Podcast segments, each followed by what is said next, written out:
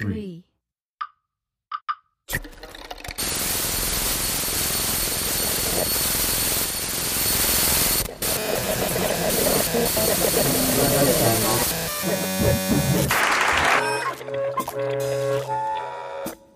Darmstadt on Air number 16. Dissonance makes things move. Claire Chase in conversation with Marcos Balter. Welcome to a new episode of Darmstadt on Air, the first one in 2021. We are back from our winter break and continue our podcast with conversations that are hosted by tutors of the Darmstadt summer course. My name is Silvia Freidank from the Darmstadt team, and I'm happy to introduce the two dialogue partners of episode number 16. Claire Chase is our new flute tutor in Darmstadt and one of the most outstanding flutists of our time. She invited composer Marcos Balter for the podcast, who is originally from Brazil but has been living most of his life in the US now. They are both based in New York but met on Zoom on January 15, 2021.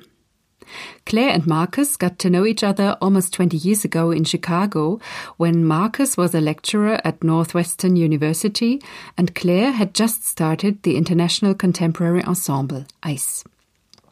Since then, they are in a more or less constant exchange about the conditions and modes of making, performing, talking, and thinking about music today.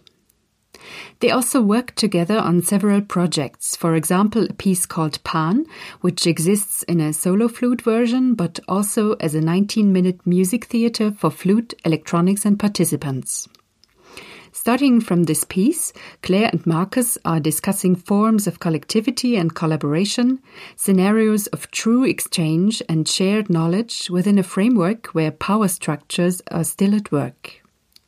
And they ask which tools we need for unthinking mastery and expertise.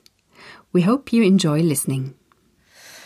Hello, Marcos. Hey, Claire, how are you? I'm okay. I'm okay. It's Friday afternoon, and I'm I'm just so grateful to you for finding the time to talk with me after what I know has been a very intense week. I know. Actually, actually asking someone how they are doing these days, it's a loaded question in itself, isn't it? It is. And I think we need to be honest about it. Who's doing well? Right now, really. Someone actually asked me yesterday, you know, um, how am I justifying writing music in the middle of it? And I, I thought of it and I just said, I am not. I am just going through the motion. You're not justifying or you're not writing music or both? Well, sometimes, you know, both, you know, but when I do, I, I definitely do not try to justify it. It's an illogical act at this point. Yeah. Know, Marcos, I realize I met you nearly 20 years ago. Yes, we Wasn't are old. It, we're old. Wasn't it in 2002 that yes. you and the soon to be founding members of Dal Niente met me for a beer at the Hop Leaf in Chicago? Uh, yes, that is absolutely correct. Um, and we met for a quick drink about possible programming ideas that ended up being a five, six hour cathartic session in which, you know, both of us kind of shared our hopes and dreams to each other and were besties for life. Yeah. Yeah. You were working as a lecturer at Northwestern at the time, right? Yes, I was. Uh, while I was studying at Northwestern, I taught several courses. I taught music analysis, I taught music theory, I ended up teaching the graduate music review. Um, and towards the end of my studies at Northwestern, I was actually teaching more than studying. And I was at the time working as a cater waiter for a living super glamorous. Sleeping on my friend Sebastian Hautz's couch. Probably making more money than than a lecturer at Northwestern, maybe. and I was running ICE ensemble from a computer in the Chicago Public Library. You know, living yeah. living the dream. Living the dream. Well, and I loved that conversation so much, and I love that we, as you said, shared our hopes and dreams for creating new music ensembles and collectives and a kind of community organized musician movement. And I fell in love with you that night, and I, I felt in you a kindred spirit and I hadn't even listened to your music yet. So I didn't even know how much more in love with you I would fall when I did. Same. I had heard of, of your playing. I had heard a friend of mine talking about you playing Ferneyhough. That's the extent of what I knew about your playing. But, you know, after that meeting, I was like, I, I must know more about this person. well, I should say, too, Marcos, congrats are in order. We haven't had a chance to talk about this yet, but so much happened this week in the world that the the New York Times Five Minutes to Make You Love the Flute episode included not one but two of your pieces. So, uh, congrats. I mean, Thank it's a, you. It's a thing to celebrate. In and both played by you. And I should also note that it also included a third piece played by you and your own opinion. So it was five minutes to fall in love with Claire Chase. That's what she said to all the girls. you know, I I thought it was interesting and maybe a bit auspicious that Joshua Barone picked your soliloquy, the final movement of Pan. This is the movement in which Pan apologizes for his horrendous, murderous actions and asks the public for forgiveness. And this came out on the day that a current manifestation of Pan, Donald J. Trump, incited a violent mob to take over the Capitol building. And isn't it true that each time we've performed the piece, Pan, the performance has coincided with some kind of major and usually a horrific world event. It really is. I mean, it, it's funny because we conceived Pan uh, before 2017. So we were not necessarily projecting or predicting anything. And I remember that when we first uh, presented a public version of Pan in St. Paul, Minnesota, uh, that we started to see the parallels, and we were not sure on how to engage with that discussion. If we wanted Pan to be, you know, directly related to the the the moment, if we wanted the piece to be uh, that reactive or not. Um, but one of the cool things that I found about Pan is that because it is a, a you know a story uh, uh, that goes beyond morality because the, the the the, protagonist is such a complex character mm-hmm. that it can and it cannot you know it's it's suitable for for so many so many scenarios you know in so many situations that you know it yes it definitely can be seen as you know a commentary on you know four horrible years uh, that we had. Um, but it can also serve as a blanket commentary on many other social issues. I like that versatility of Pan yeah. Well and i'm remembering too that even before the st paul performance there was a pre-premiere of the first movement called death of pan that on inauguration was, day. it was part of an anti-inauguration event in January of 2017 that Jay Eckhardt and others in, in New York organized. And it's just so interesting to me that here in this upside down world where performances aren't possible, Pan still manages to show up on one of the darkest days in US history. I know. I mean, it's funny also because it was sort of like the bookends, right? So at the anti-inauguration ball that, that Jay Eckhardt organized, it was the very first tableau of Pan. And now you know, coming to the other end of this weird trip, um, the New York Times features the, the, the final tableau. So it, it, it framed you know this whole situation in a in a in an unusual and surprising way. Yeah. Well, it's been let's back up a little bit. It's been 5 years since we hatched the idea of this bonkers piece. I think that's the word. It is a truly bonkers piece, scored for an all ages, all abilities community ensemble. It's been five years, and a lot has changed in your career since then. A lot has changed in the world. I'm curious how the piece has changed for you. Ms. Pan proposed, you proposed with it in the beginning, a new form, which was part community theater, part performance art, part public opera, part public circus. you know, we've had a chance to try this out in a number of different venues from like community center gymnasiums to black box theaters to the stage of Queen Elizabeth Hall. And now the music is finally out on a disc, which will hopefully make performances by others more possible. I'm curious, how true do you feel we have been to the original intent of the project? Which was to do away with the idea of the composer or the performer as master and the listener as a passive recipient. How true do you feel we've been to that? And how do you see future performances being even truer to it? I think we are still learning about Pan, right? I mean, the beauty about Pan is that it transforms itself at every single performance. Um, and also, the oral history of Pan grows with every single performance. Um, and what I think is beautiful is that the tellers of this oral history uh, have gone beyond being just you or me or Levy or Doug Fitch, who directed it, or Jane Sachs, the producer, that now it involves people who have participated in some sort of way way uh, on Pan.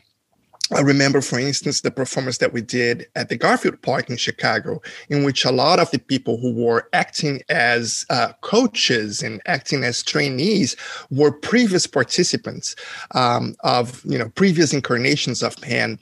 And I love seeing that, you know, it is not necessarily only a collaborative endeavor. It's definitely a cooperative endeavor as well. We do have people who are very much in charge of of of spreading the knowledge of making sure that everybody can be included in the process in in equitable uh, and, and active ways, but that those those hats move from one hat to another, and that many more hats are created with every time that we do it. So this distribution of power, this this allowance of people to grow within the structure uh, and to exist in different roles and have different understandings of the piece, to me, is one of the greatest things about this project. Yeah, and the archival process is also decentralized and shared in a way yes. that is just it's constantly surprising and um, humbling to me. There was a video from the last performance we did, which was at the McCarter Theater in Princeton, New Jersey, right before the lockdown. It was a short film made by one of the chorus members, fantastic young woman named Taiga Ultan. And it was the story of Pan and the story of mounting everything from the perspective of a chorus member. And I think it's it's the best telling of the story. It's the it wasn't intended as a promotional piece. It was intended as a as a storytelling device, you know, by one of the youngest members of the production. And I just love that. I love that the project encourages that and nourishes that. And I love that we as the composer performer team are are constantly being put in our place as participants in this and not as guides. And we have been for a while right? I'm also sort of remembering you know our partnership with the uh, school students uh, and seniors at Riseboro when we did PAN for the kitchen uh, two years ago, and thinking of the participants that you know helped shape the piece, and you know some of the most active ones were very very young kids. I'm I'm thinking of dear Raymond, you know, who I was so glad that when the New York Times covered it, that they actually interviewed and quoted Raymond, um, who according to him, if I'm not misquoting, said that the whole process of learning Pan was better than school. And uh, we also had, you know, some some senior participants like, you know, uh, King Mervin and uh, uh, so many others that really questioned us, questioned the whole process and and and and questioned the music itself and gave meaningful suggestions that found way into you know the structure of Pan. So I, I love that the whatever structure, whatever MO that we created for the piece allowed us to not only look beyond musical expertise, whatever that may be, uh, but also allowed us to look beyond uh, age, um, allow, allowed us to look beyond uh, so many other things, you know, and, and really sort of bring everybody into the discussion on an equal, or I, I should say again, equitable ground. Yeah. Well, Raymond, an eight year old young man, was the one who told me in the middle of a rehearsal, Claire, it's not working. What you're doing is not working. I don't believe you. You're not telling the story. I don't believe you. I think you should do it like this. And he did it. And I was like, okay, yeah, out of the mouths of babes. Like, you know, you mentioned something, Marcos, that I want to hone in on. You made a distinction between collaboration and cooperation. And I wonder if you can say more about that. Sure. I mean, we, we give so much emphasis on this idea of collaboration, collaboration, and, and, and, nobody really has like a very clear definition of collaboration. But I think that for the sake of of of, of simplifying something that is highly complex, um, uh, I think of collaboration as uh, working together, working synchronously, in which everybody is performing functions together. And cooperation is having, you know, a structure. It's having a chain, you know, that some events may come before and some events may come after. Uh, and you understand that you're still working as a team, but each person has uh, a role that, you know, can be prioritized in whatever way serves the project better and that everybody's invested on it but that there's still individual decision making uh, within cooperation. You know so again collaboration is is is um, it equals out all of the people involved in it. And cooperation um, which may not sound as as as sexy as collaboration uh, what it does is it values an individual you know it says no this this this role this task this this this mission is of this person and we're all going we're all going to support that person in order to achieve that goal yeah support them in community right exactly because individualism on its own is well, it's dangerous. I mean, we're seeing that um, play out in the most violent ways in the US right now. This notion Absolutely. That that one acts alone and that one can act for oneself. Um, but but the cooperation that you describe uh, can only take place in community, and it can only take place in reciprocity. Exactly, and understanding what community is, and understanding you know your place in the community, and the the idea that the the the, the community well being uh, and your well-being are actually the same thing yeah well and community is another buzzword that um, has been overused and misused and misunderstood. I love bell hooks' definition of of community. I love that that she challenges us to practice what we are trying to evoke. That so often when people talk about community they're talking about people like them. And that is that is not the community that we are charged with nourishing and sustaining and resourcing. And you know, in the pan process, what became so clear to me was that we were not only not experts, we actually had no idea what we were doing. And the conflicts, because there were a lot of conflicts in this show. I mean, between us, among collaborators, I think also, I'll speak for myself, just internal conflicts. There was so much vulnerability involved in learning uh, this music and how to do this and how to do things on stage that I'd never done before. But those conflicts only ignited when when we got our knickers in a twist about being good at something, being an expert. When we let go of that, and paid attention to those moments where eight year old Raymond or King Melvin or any number of other members of this cast had a better idea than we did about how to solve a problem or how to, beyond solving a problem, how to, how to tell a story in the most mysterious and also the clearest and most magical way. That's when the magic happened.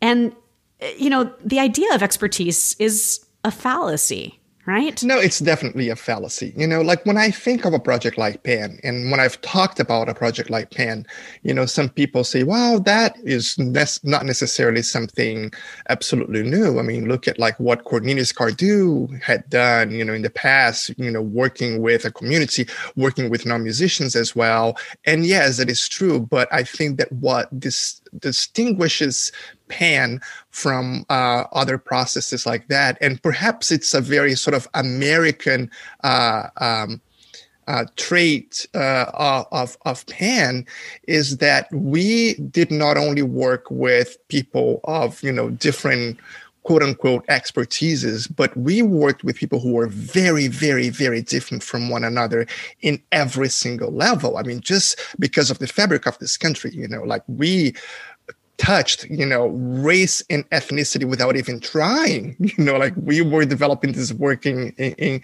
in new york you know with you know people from pretty much every single ethnic group you know most of the ethnic groups uh, in the city including refugees as well.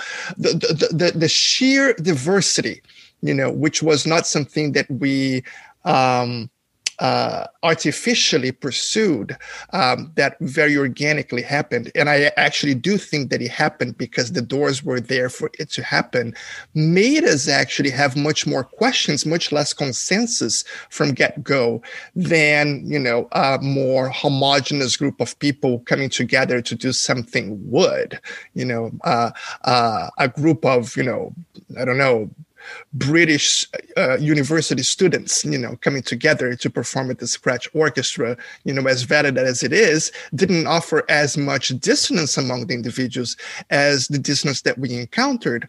But you know, as as it is in music, you know, dissonance brings you know a, a dynamic discourse. Dissonance makes things move. Dissonance mm-hmm. actually enriches things. Love that. Dissonance makes things move. Well, and mastery is something that we need to work actively against, not toward. I mean, this I think this needs to be to be said because the very idea of mastery, which is baked into us in our educations, mastering a language, mastering an instrument, I think this is especially baked, baked deeply uh, into us as classically trained musicians who work to please maestros on podiums and seek master's degrees and compositions, etc. You know, it's everywhere. But mastery is a kind of violence, even though it's widely understood to be desirable and unquestioningly desirable. There's a really wonderful book, new book out by Julietta Singh called Unthinking Mastery. And she makes the case that mastery reaches toward control over something. And whether it's human or inhuman, it aims for the full submission of that thing. And in doing so, mastery requires a, a rupturing to the thing being mastered. And uh, considered that way, we can be quite horrified about what classical music education has done and is doing.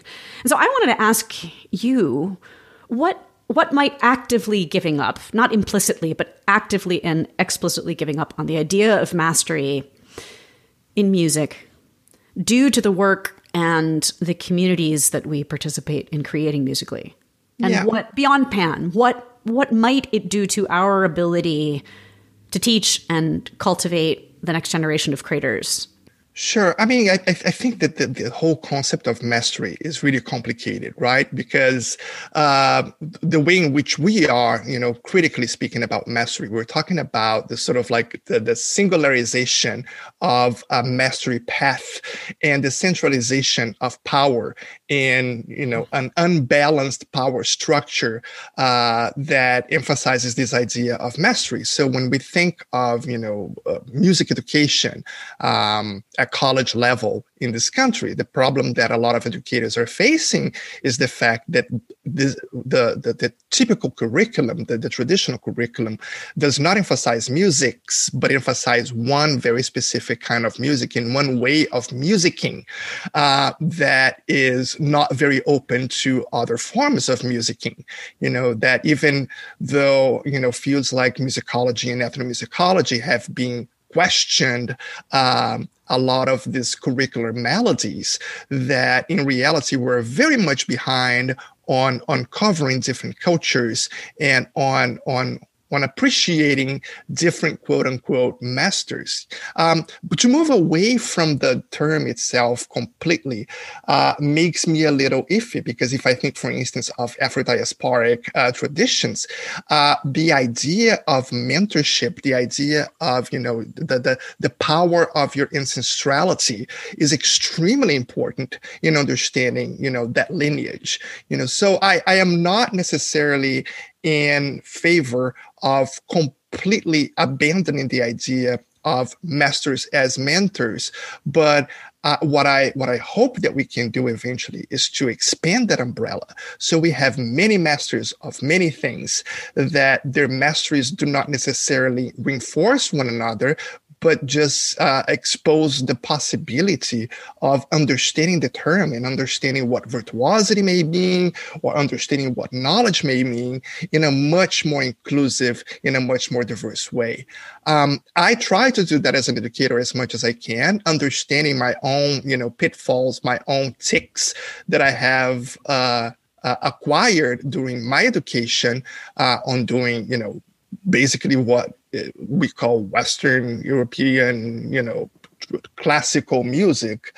Um, so just to give you an example, this uh, this quarter at UCSD, I'm teaching a doctoral course on music analysis, which is in itself a really difficult subject to decentralize and decolonialize because the whole idea of breaking things into small pieces to understand the, the, the, the, global piece and this idea of this Cartesian way of thinking of music structure favors seeing a very specific kind of music as better than others favors you know the, the, the classification of something as more complex more sophisticated than others even when not the case. So what we're trying to do is to look at it from from different angles in which different parameters or different social cultural issues uh, come to shape the discourse. And we're learning quite a lot but we're also learning that we absolutely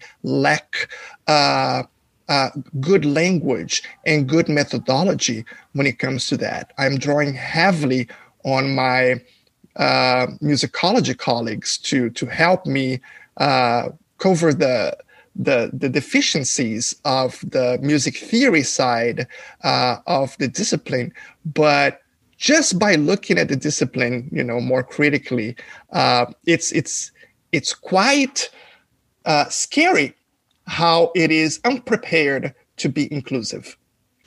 Yeah, well, the beautiful thing about classical music, and by that I mean all musical traditions that outlive their makers I do not mean Western European classical music, which, as we know, is a racialized extraction. It's a very, very narrow sliver of this rich, robust, complex, truly classical music history. The beautiful thing about classical music, defined this way, is we can go back to this very old thing that we think that we know, and we can be unknowing again in front of it. We can be on our knees because it will always be a mystery and we will always be beginners. No matter how many times we've gone back to that same fragment, song, opera, passion, phrase, whatever. And that, to me, is another way of unthinking mastery. And I wonder, just to pick a, a little bit at the difference between master and mentor, which you alluded to. Does a mentor have to be a master? Like, can't mentorship be exchange of different forms of knowledge? Oh, absolutely. I think that the the, the absolute best case scenario is uh, a scenario of of true exchange. You know, in which people have you know complete agency of their different roles within whatever whatever structure is taking place. The problem, of course, is the way in which academia is organized. As you know, you know the, the, the reality is if you are a professor, you know, like you are at Harvard, um, some decisions, some very critical and structural decisions befall on you and you only. You know, some some some things you know depend on your will and they depend on your vision um, and so there is also a side there uh, that begs for a greater sense of responsibility of who you represent. I'm I'm I'm constantly reminded that the whole principle of academia is shared governance. You know, it is not governance; it's shared governance, and we we pay attention uh, uh, to the the word governance way more than we pay attention to the word shared. So even when we do have, you know, a, a decisive role, um, I, I think that it it it is it is on us to understand that that power that we may have as individuals is still a collective power is still something that should be drawn, you know, from collective exercises and collective observations. Yeah, I really appreciate you saying that, Marcos, because there's so much othering and bad othering going on in the world right now, and certainly within academia too. And what I'm hearing and what you're saying is that we we have to take responsibility. By that I mean the true definition of that word, the ability to respond, right? Which is that is the value of a musician. We want to be able to be fully present in that moment and respond. But as educators, as participants in this disaster of a society right now, we can't bad other the system. We're in positions of, of authority in these institutions. The system is made by people, music is made by people. Education, curricula, books are written by people. Yes, we need to change the system, the system needs to be changed by people. And that is, I, I believe, the cooperation that you were speaking of before, too, that goes beyond collaboration.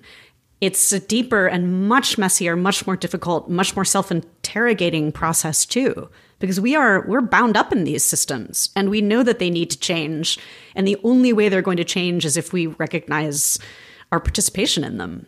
Absolutely. I think that like one of the biggest fallacies when we talk about, you know, um, uh, unfair, unjust uh, structures, uh, or when we talk about expertise, for instance, that we are somehow promoting anti-intellectuality, uh, that we are promoting, you know, uh, a precarious uh, structure instead, or when we talk about collectivity, that we are promoting the the death of the individual, the, the death of individuality. And it's really funny that one of the, the the words that we keep using here on talking about the structures is structure, and you know, and, and that the, the the the verbiage that we're using actually points towards this this ways of thinking. Again, I'm going to use the word Cartesian ways of thinking, very much like we think of music analysis. We just are so ill prepared to embrace subjectivity and fluidity on discourses of change you know because they they may seem wishy-washy when in reality it is subjectivity it is this sort of um, you know arborescent rather than you know step by step way of thinking of of products of of problems the the the the most comprehensive way of examining them understanding that it is not uh, binary uh, that is not uh, completely linear and that it is as objective as subjective um, path you know or paths that would lead us to radical change I love the word arborescent in, in thinking about this because it is so nonlinear. I think about uh, what the late, great Pauline Oliveros said about if we have conservatories, we need improvisatories as well. Can a conservatory be? Actually, I think she, she called it improvatory. Can we have an improvatory? Or can a conservatory also be an improvatory? And I'm so glad for the legacy of Pauline. I mean, as you know, you know the, the idea of deep listening and Pauline's very first uh, laboratories happened while she was a professor at UCSD, and the way the, the Pauline way of thinking, the, the Pauline approach to pedagogy has really, you know, grown, you know, wonderful fruits among the UCSD community. So I'm so glad that, you know, many moons later, I'm coming in in a terrain that is ready to be harvested. Yeah. Well, I mean, she was famous for asking and then re asking the question what are you including in your listening and what are you excluding and why? And there is never a moment when that is not not just a good question, but the question for a musician. If we want to unthink our mastery, it's a great question. And it's a, such a hard question because we are always choosing to include certain things in our listening and we are choosing to exclude things. We are making that choice consciously and unconsciously on all these different levels all of the time. And all of those choices have creative consequences that we're also responsible for. And it's such a, it seems like such a simple question, but it's such a big question. And you it's, can't possibly answer it or master it.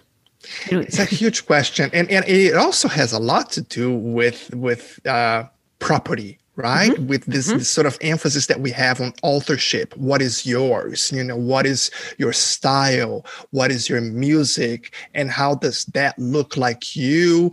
And and, and what is your your little niche? You know like what is your little area and how much you have to defend it you know according to the the the, the professional models that we follow you know. For instance on pan i'm not sure if i can be called the composer of pan you know or if you are you know a performer and the the other performers are participants. You know like the the, the again the verbiage is so precarious you know the ways in which we talk about it because of this emphasis on authorship and this emphasis on on on, on leadership uh, that we that we put on describing what we do in the music world uh, don't actually allow you know uh, in terms of its own lexicon for those porosities in this yet again structures to exist well and you know you've been criticized for your polystylism uh, the oh, polystylism yeah. of beethoven of course is is you know lauded and celebrated, put on a pedestal of innovation. The the polystylism is of of his like string quartets, for example.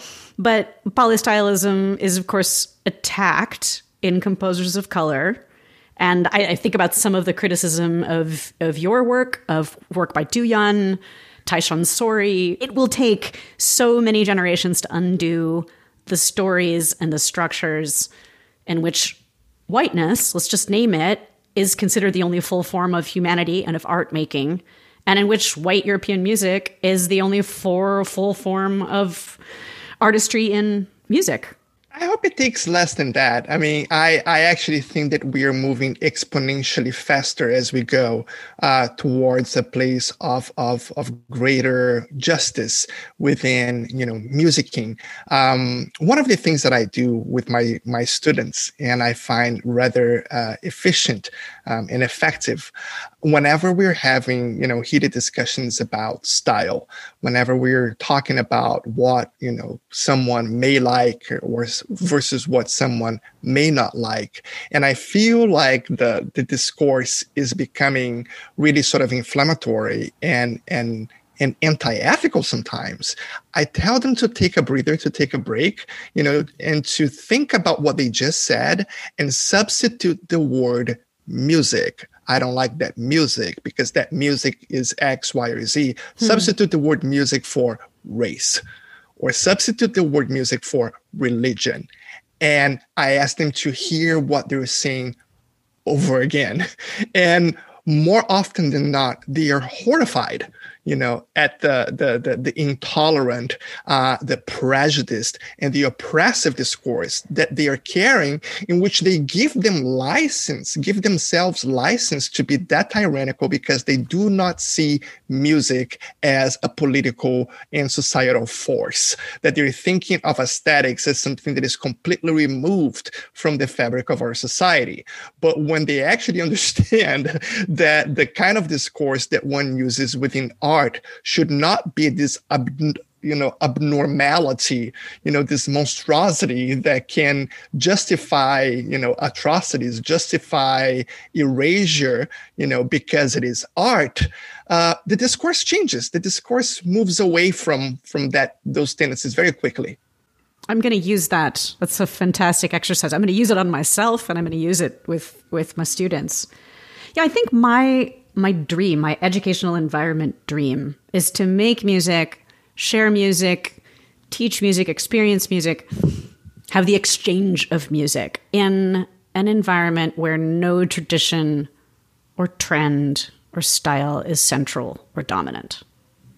Like where musics are free to unfurl because they aren't kept in walled off gardens.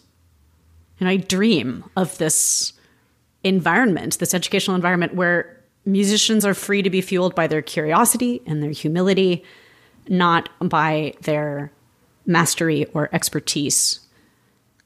That is a beautiful dream, and I think that that's the that's the the end of the dream, where you know every every cultural um, and and and social historical um, and and all kinds of diverse groups can exist equally and where there's no uh, systemic barrier towards them. I i do share and i and i love that dream but for now i think that my role at least uh, is to actually push for the underrepresented dreams.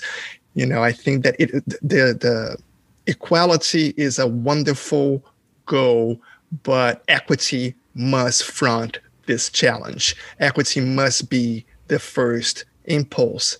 So while I do wish very much like you, you know, for music to be, you know, the sort of decentralized way, um, for now, until we we cure ourselves of some of our most dangerous maladies, um, I'm putting, I'm centralizing a little power uh, in the hands of those who haven't had it.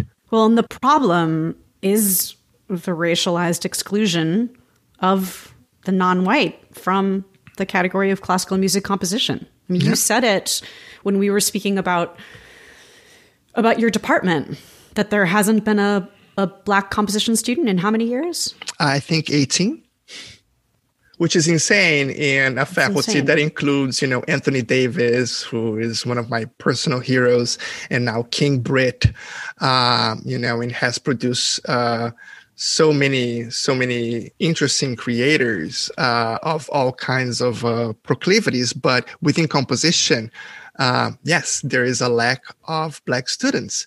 And i know that it's not you know something that you know my my colleagues even are proud of. And we're we're you know very actively questioning what may be the causes that are preventing this from happening because there are always causes you know like those things do not happen by accident. There is always a reason why like i i've i've adjudicated so many competitions you know and sometimes you know uh, during a competition people realize wow we do not have that many black applicants. We don't have you know black people sending us their scores and I I used to be very passive about it and just sort of like lament the fact that the representation was low. But you know within the past like three or four years i do not do that anymore. I just i just step on the brake and say the problem is us. Mm-hmm. if this is happening the problem is is happening right now and we need to change that. Um, without naming the the, the um, organization or the competition uh, for the sake of keeping their confidentiality in the adjudication process i was in the jury of a, um, of a, a juries of a, a competition recently and yes there was a complete lack of representation of black artists. And i suggested the entire jury to suspend to postpone the adjudication to actively um, solicit application from you know different black uh, artists and to facilitate those applications and for thus then to reconvene and make a decision. And unsurprisingly when everybody you know very graciously agreed to do that and we were able to you know uh, uh, amplify the, the, the, the, diversity within the application pool, one of the people that were chosen were, someone who had not even applied to the competition beforehand and who had every single uh, uh, right. It was very deserving to be on uh, at the very top of the application pool. Well, don't you feel that in this moment, certainly insisting on blackness within the language of what we call classical music is is a way to as Catherine Youssef has, has said, to recover repressed possibilities. Yes, it's a way to project into the future, but it's also about excavating what has been unheard from from our past. Um, and this does not mean simply putting the faces of Black people on brochures, as we've seen every organization in the U.S. do since June, in a desperate attempt to Uh, make themselves look like they've addressed representation, it, nor does it mean simply commissioning more work by Black artists. I mean, these are things that should have been happening since time immemorial. Good that they're happening now, but that isn't even the beginning of the work that needs to be done.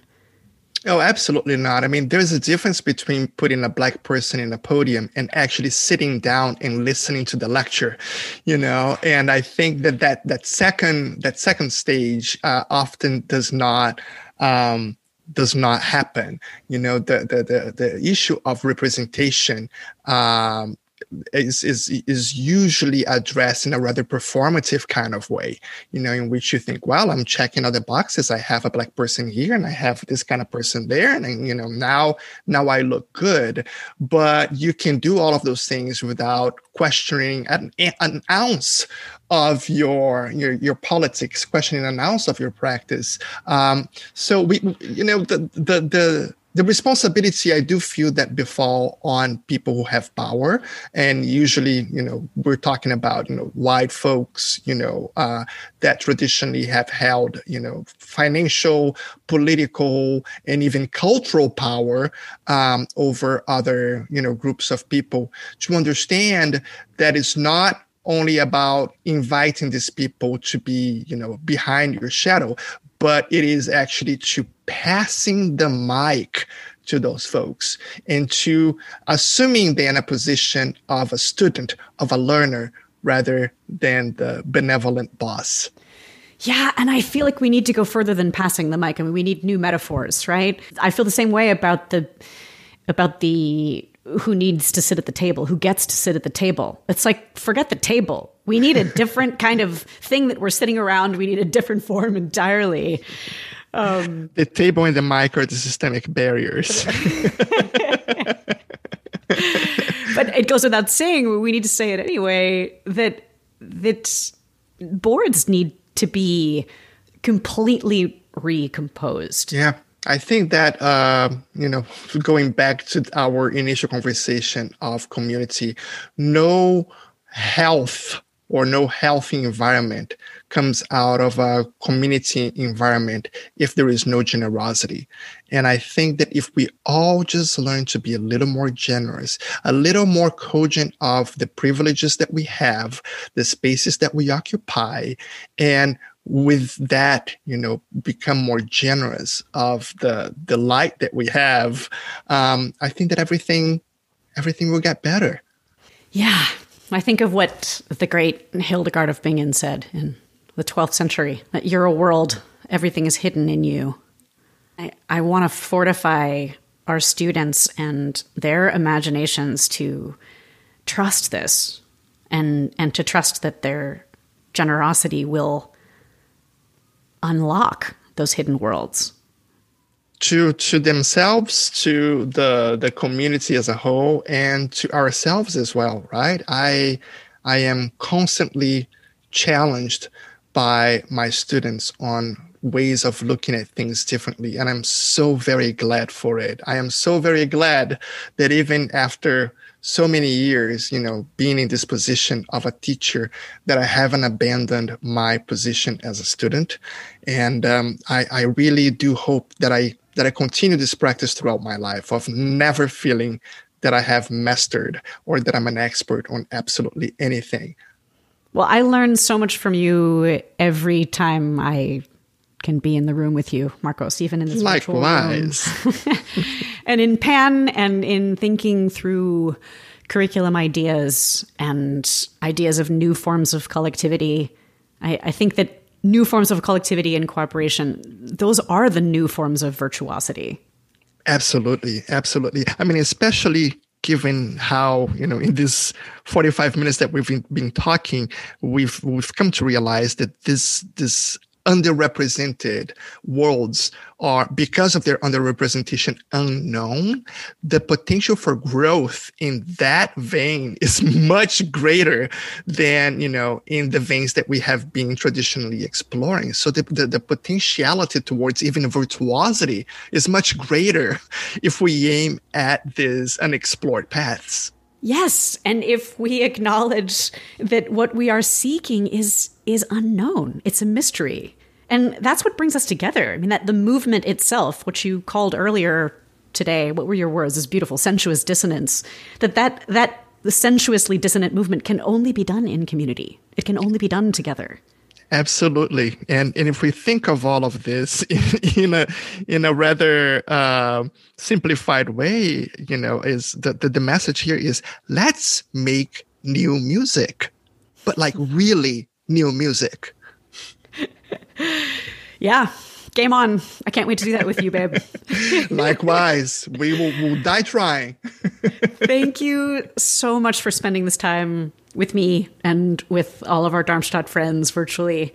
And I love you, and I hope to see your face not on a screen sometime really soon. No, I intend to burn my Zoom as soon as this is not necessarily anymore. Uh, I love you too, and I wish you all, you know, much health and much happiness. And we we are gonna get through this together. We will indeed. Take care, Marcos. Take care, Clarita.